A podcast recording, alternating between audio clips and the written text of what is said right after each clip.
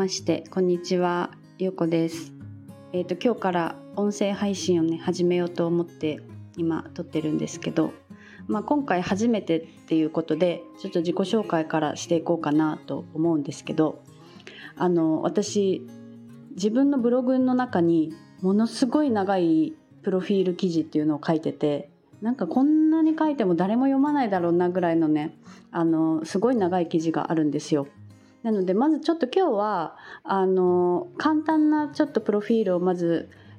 お話しして、まあ、ちょっとその中のあの細かいところをねあの紹介したいなと思ってます。今あの私はあのフリーランスのウェブライターとあとはまあ Kindle 作家として活動してるんですけどあの26歳の時までネイリストの仕事をしてました。でその時にあの女性特有のちょっと人間関係に疲弊してしまって一人でちょっと誰とも関わらずに仕事したいなっていうね夢を見るようになったんですよ。でその時になんか人とのね関わりがもうちょっと苦手すぎて本当に仲いい友達以外はあんまり自分をねずっと出せなかったんですよ。でそこからあの海外をねあの自由に回りながら仕事をするっていう生活を目指していろんなことに挑戦してきたんですけど、まあ、33歳の時からもう日本のあの家を退去してあの国を転々としながらでサーフィンが好きなのでサーフィンをしながら回ってるっていう生活を今してます。それであのこういう生活をするようになった、まあ、きっかけっていうか、まあ、そういうところからねちょっと話していこうかなって思うんですけどあの私中学校の時のあの英語の先生がおばあちゃんの先生だったんですけどそのおばあちゃん先生がしゃべる英語がねものすごい可愛くてそれで英語に興味を持ったんですよ。まあ、それがなんか最初の始まりっていうか私がなんか英語やりたいなと思うようになって今の生活に至るきっかけになったんですけど、まあ、この時は、まあ、中学高校の授業ってあの英語がねあんまり日本の教育って英語が喋れるようになるような環境じゃないから、まあ、この時にペラペラになったっていうわけじゃないんですけど、まあ、それが最初の始まりだったように今となっては思います。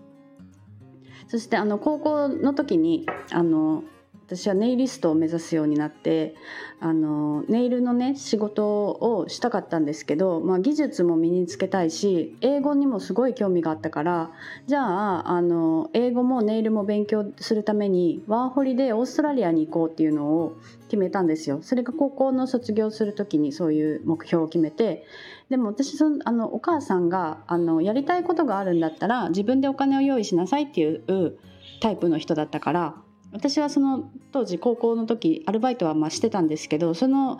お金じゃ足りないからあの高校卒業後は普通にあの正社員であの就職してでその高校の時に働いてたアルバイトそのまま掛け持ちしながら1年間で100万円貯めたんですよ。でそのお金をもとにあのワーホリのね準備をねこう整えていってあのエージェントあのワーホリを斡旋してくれるエージェントに登録してホームステイ先を決めたりとかそういうところまでね結構準備をねこうしてたんですよ。そしたらその当時付き合ってた彼がいたんですけどその彼になんかちょっと寂しいから行かないでほしいなみたいなことを言われてその言葉でね私あのワーホリ行くのやめちゃったんですよ。もう今の私だったらちょっとありえないなっていう決断なんですけどでもまあその当時はそれで行くのをやめてまあ、ネイルの技術はやっぱり日本の方が高いし、まあ、ネイリストになるんだったら、まあ、日本で勉強する方がいいよねっていうちょっと理由をね後で謎の理由を後付けしてもう自分に言い聞かせてワーホリに行くのをやめたんですよ。でその当時私実家が福岡なので福岡に住んでたんですけどその実家から、まあ、30分1時間ぐらい電車でかかる福岡市内の、ね、ネイルスクールに通うことにしました。でこの頃はねもう海外に行き見るとね行きたいって多分なるなと思ってたからもう旅行のパンフレットとか海外の情報とかも全部シャットアウトしてたんですよ。でそのままあのネイルスクールで勉強してたんですけどネイルスクールでね2ヶ月ぐらい経った時にあの系列のサロンであの仕事しませんかっていう話をいただいてネイリストってあの資格はあるんですけど資格がなくても働けるので結構そういうなんだろう勉強しながら働くっていうところも結構多くってで私はその仕事の話をいただいたんですね2ヶ月経った時に。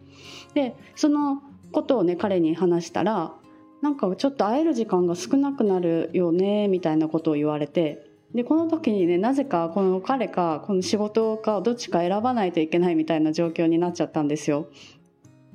でそれであのこの時ねその彼に私3回ぐらいもう浮気されててななんか毎回許してたんですけどすごい好きだったからでそれで許してたんですけど、まあ、この時はやっぱりもう私ネイリストになりたいし今までここまでスクールでね、まあ、今までって言っても2ヶ月ぐらいちょっと頑張ってきたしもう自分の人生だからと思ってそれ決断をして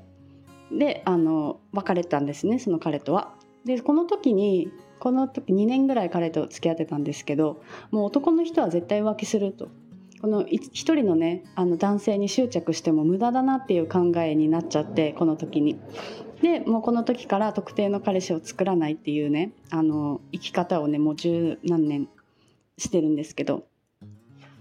でこのこの時にあの福岡でネイリストとして仕事をねするようになったんですけどお店があのファッションビルの中に入ってたから退勤時間が決まってたんですよ。でこの退勤時間が決まってたからあのお店が閉店したらもうすぐ閉店の掃除とか作業をして帰らないといけなかったからレッスンが全然できない状況だったんですね。でそのままもう技術が全然上がらないからもうそのままなんかもう定時で帰る OL みたいなネイリストをね2年ぐらいそこで働いてやってたんですよ。ででもこのままじゃもう全然技術が上がらないから私はちょっとあの成長がないから嫌だなと思って大阪にね引っ越すことに決めたんですよ。でもまあこの大阪にした理由っていうのも単純に大阪と関西弁が好きっていう理由でもうなんかもうこの時から私やりたいと思ったらねすぐ行動するタイプだったからそれをもう決めたらもうすぐすぐ仕事も辞めてでもう大阪に引っ越してっていう感じであのもう大阪に行きました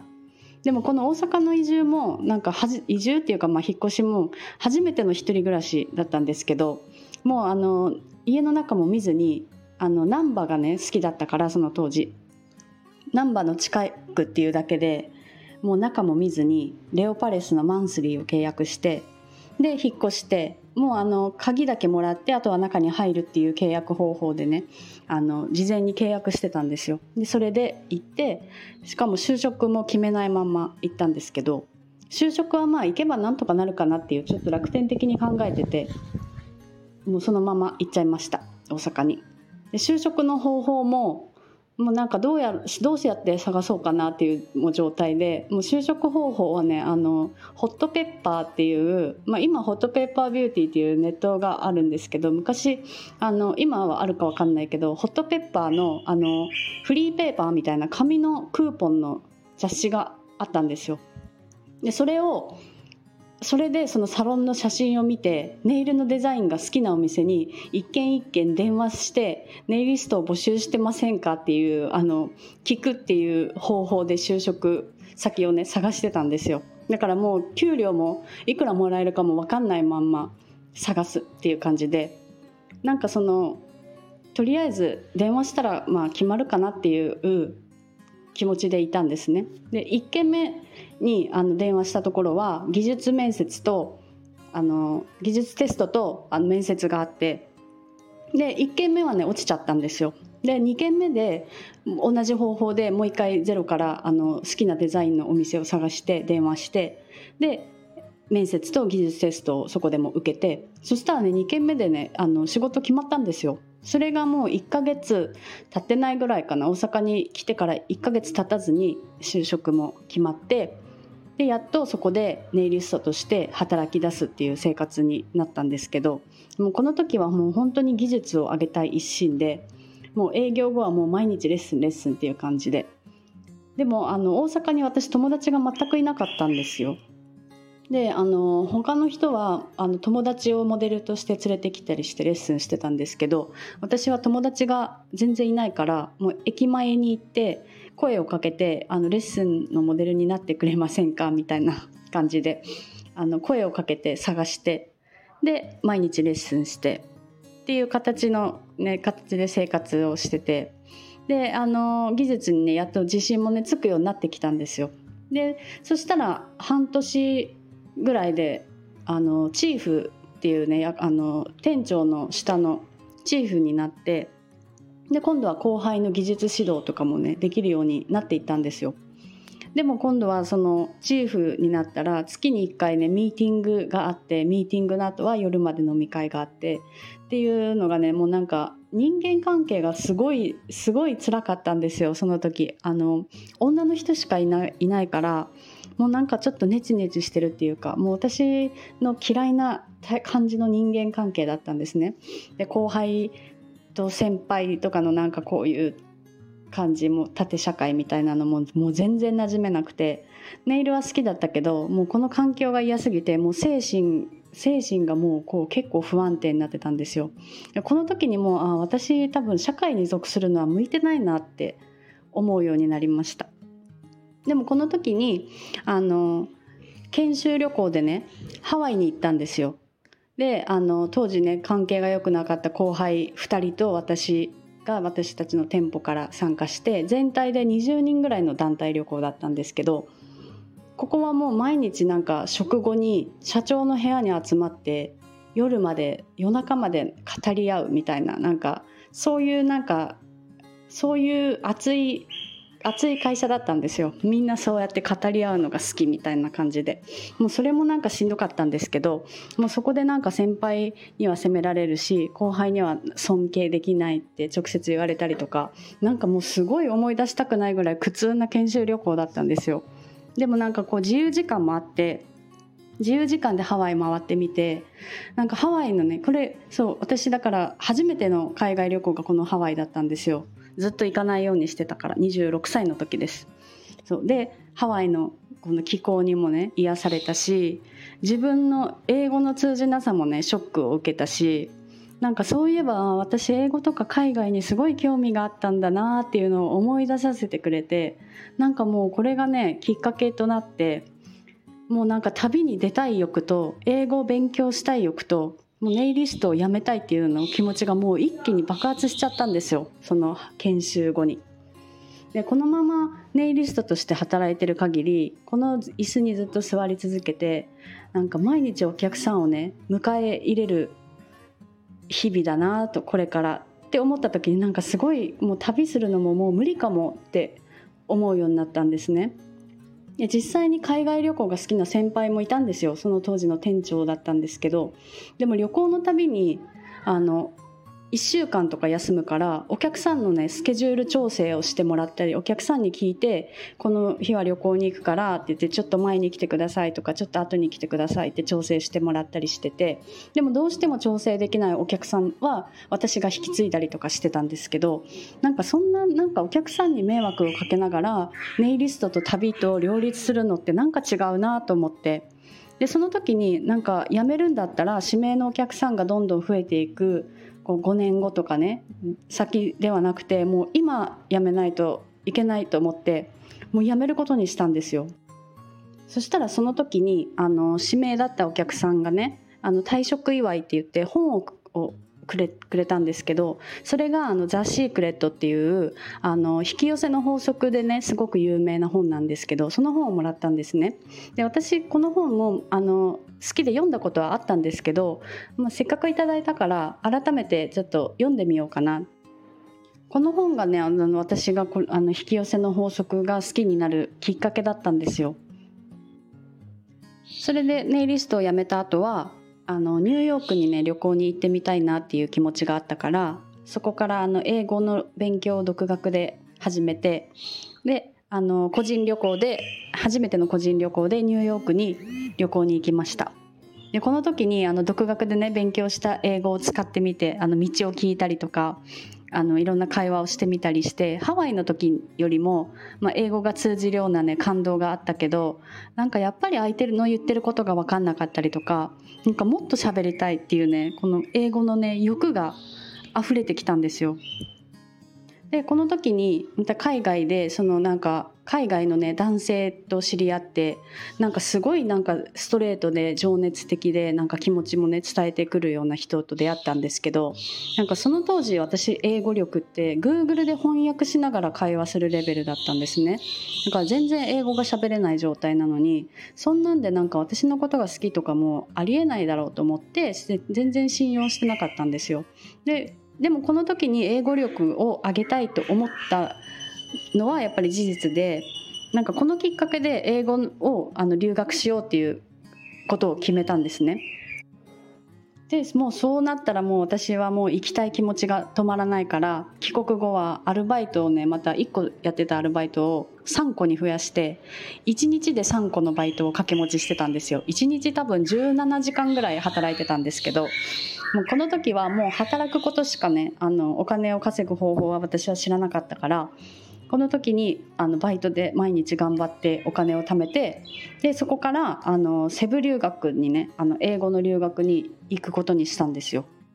でこのセブ留学の期間は2ヶ月半だったんですけどもう平日はもう毎日英語の勉強1日8時間授業があって毎日勉強して宿題をしてで土日はフィリピン人の先生を誘って遊びに行って英語を使ってっていうもう英語漬けの毎日だったんですけどこの2ヶ月半ですごい英語に対する恐怖心がね消えたんですよ。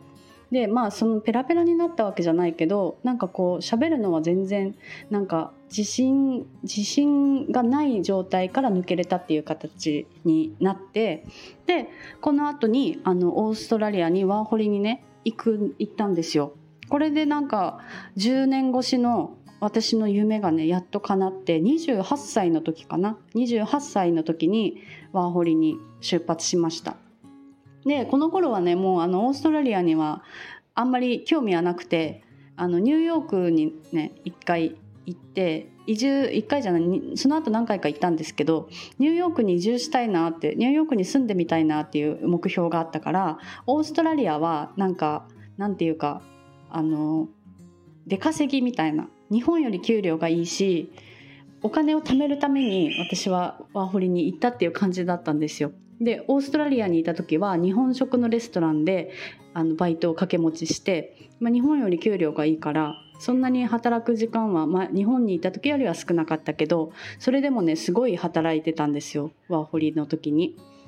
でその時にねまあなんかちょっとネイリストのやってた時からそういうネットでなんかこう仕事をするっていうのにはすごい興味があったんですけどブログもね書いてみたりとかしてたんですけどその時にたまたまなんかその YouTube のなんか情報商材みたいのを見つけてでなんか YouTube で稼げますみたいなね 怪しいやつを見つけてそれをその商材が30万円だったんですけど私その時その商材をね買ったんですよ。そのニューヨークにの移住に向けて貯めてたお金からね。買ってでバイトの合間にその商材のやを実践するっていう生活が今度始まったんですね。この大金はもう取り戻したいからあのバイトの後は寝る間を惜しんでねずっと商材の実践をしてたんですよで3ヶ月ぐらいね頑張ったんですけどそれでなんか500円ぐらいしかあのならなくってなんかすごいねもう耐えきれなくなってやめちゃったんですよ結局その商材の勉勉強というか実践するのは。でそこからはちょっとあの本図書館に通って本読んだり映画見たりとかねあのしてたんですけど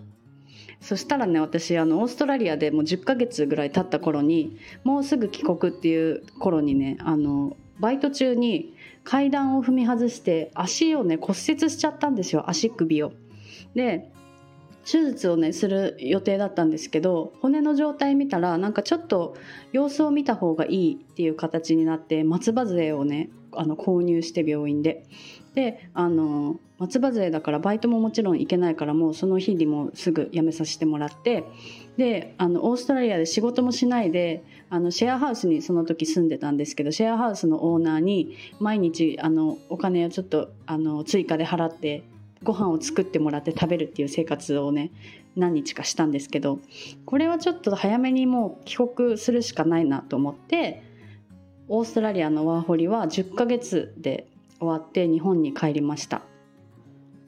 それで今度何したかって言ったら私あのオーストラリアにいた時にハンドメイドのねあのピアスとかをアクセサリーとかをねちょっと趣味で作ってたんですけど日本に帰国してあの日本でねすぐ手術した方がいいって言われて手術したんですよ。足の中にワイヤーを入れて骨のところにワイヤーを入れる手術をして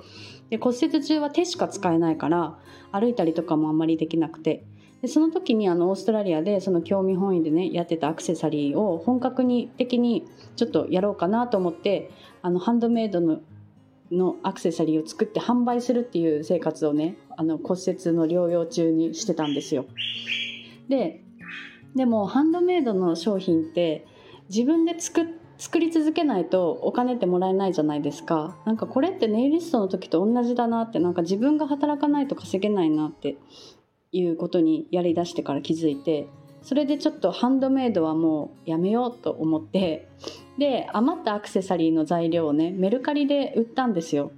そしたらそのハンドメイド作って売るよりも手間がなくてすごい売れるんですよそのハンドメイドの部品パーツっていうかあのピアスの,、ね、あのこのフックの部分とか。あのストーンとかそういうのってなんかすごい売れるんですよ。でなんかハンドメイド作るよりなんか楽なんじゃないかと思ってあの思って気づいてでそっからはなんかそのアクセサリーの材料を大量に購入して転売する 日々をね過ごしてたんですよ。でその時にあのワーフリ中にね頑張ってた YouTube のことももう忘れてて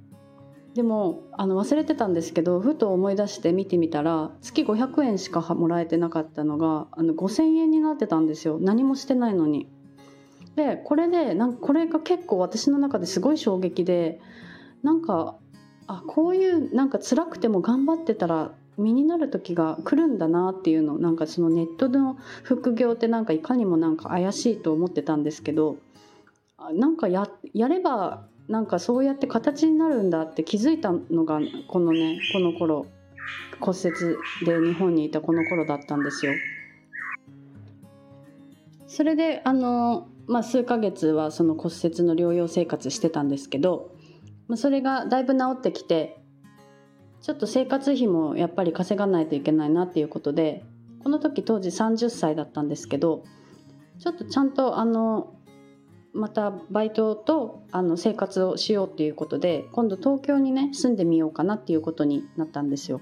でこの時もなんかその大阪に住むのを決めた時みたいにまあ住むならやっぱ東京かなちょっと住んでみようかなっていう理由で東京に決めてで東京に引っ越したんですけどこの時はもうネイルとかはねもうやって全く一切やってなくってでハワイでね私が好きだった紫のねマラサダのお店があるんですけどそのお店がね日本にできたっていう噂を聞いてそこであのバイトすることにしたんですよ。でスイーツとかもね私全然作ったことなかったけどそのハワイのマラサダが大好きだったからあここで働きたいと思ってまたあの電話して、まあ、ここもなんかバイト募集とかじゃなくてなんか確か食べログみたいななんかそのお店のあの電話番号から普通に電話したと思います確か。でもこのスイーツ作りやったことない私素人だったんですけどハワイでアランチーノっていうすごい有名なあのレストランがあるんですけどそこでねパティシエをしてた方からね直接学ぶ機会があってまあこの時は、まあ、ちょっとマラサダを毎日作るっていうアルバイトだったんですけどこの6時半朝早くからね6時半から3時までっていうあのスケジュールのシフトだったからバイトが終わったらまたあのアクセサリーの転売の商品をね発送してでそこからそのネットの副業の可能性に気づいたからネットの副業の勉強をねするようになったんですよ。でバイトはシフト制だったからあの自由にシフトを組んでもらえてだから私はもうなんか旅行にねすごい行きたい欲がもう出てる時期だったから3週間こうぶっ続けで働いて1週間休みをもらうっていう毎月そのスケジュールでシフトを組んでもらって毎月1回海外旅行に行くようになったんですよ。この前にシャットアウトしてたからもう行きたい行きたい欲がね出ちゃってそれで、えーとその月1回海外旅行に行きながら今度は旅のねブログを始めたんですよ。であの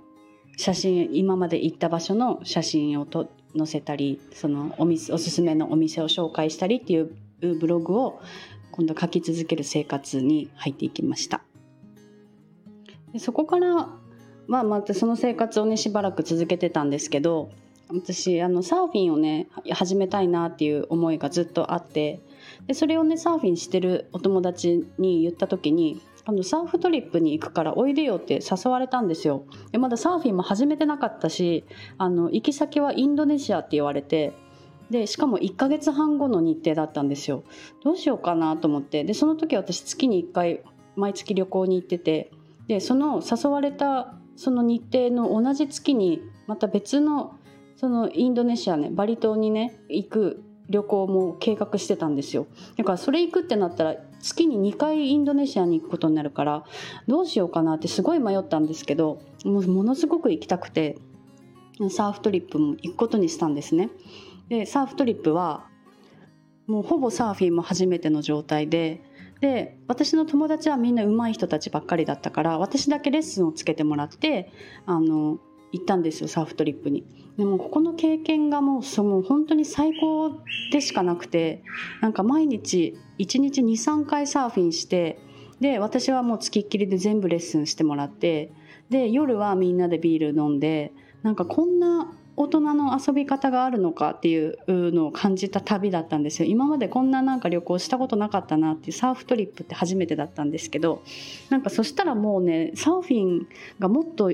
できるようになりたいっていう欲がもう止まらなくなっちゃってでそこから私はあのサーフィンをしながら海外をしを旅行したいっていうあの夢を持つようになったんですね。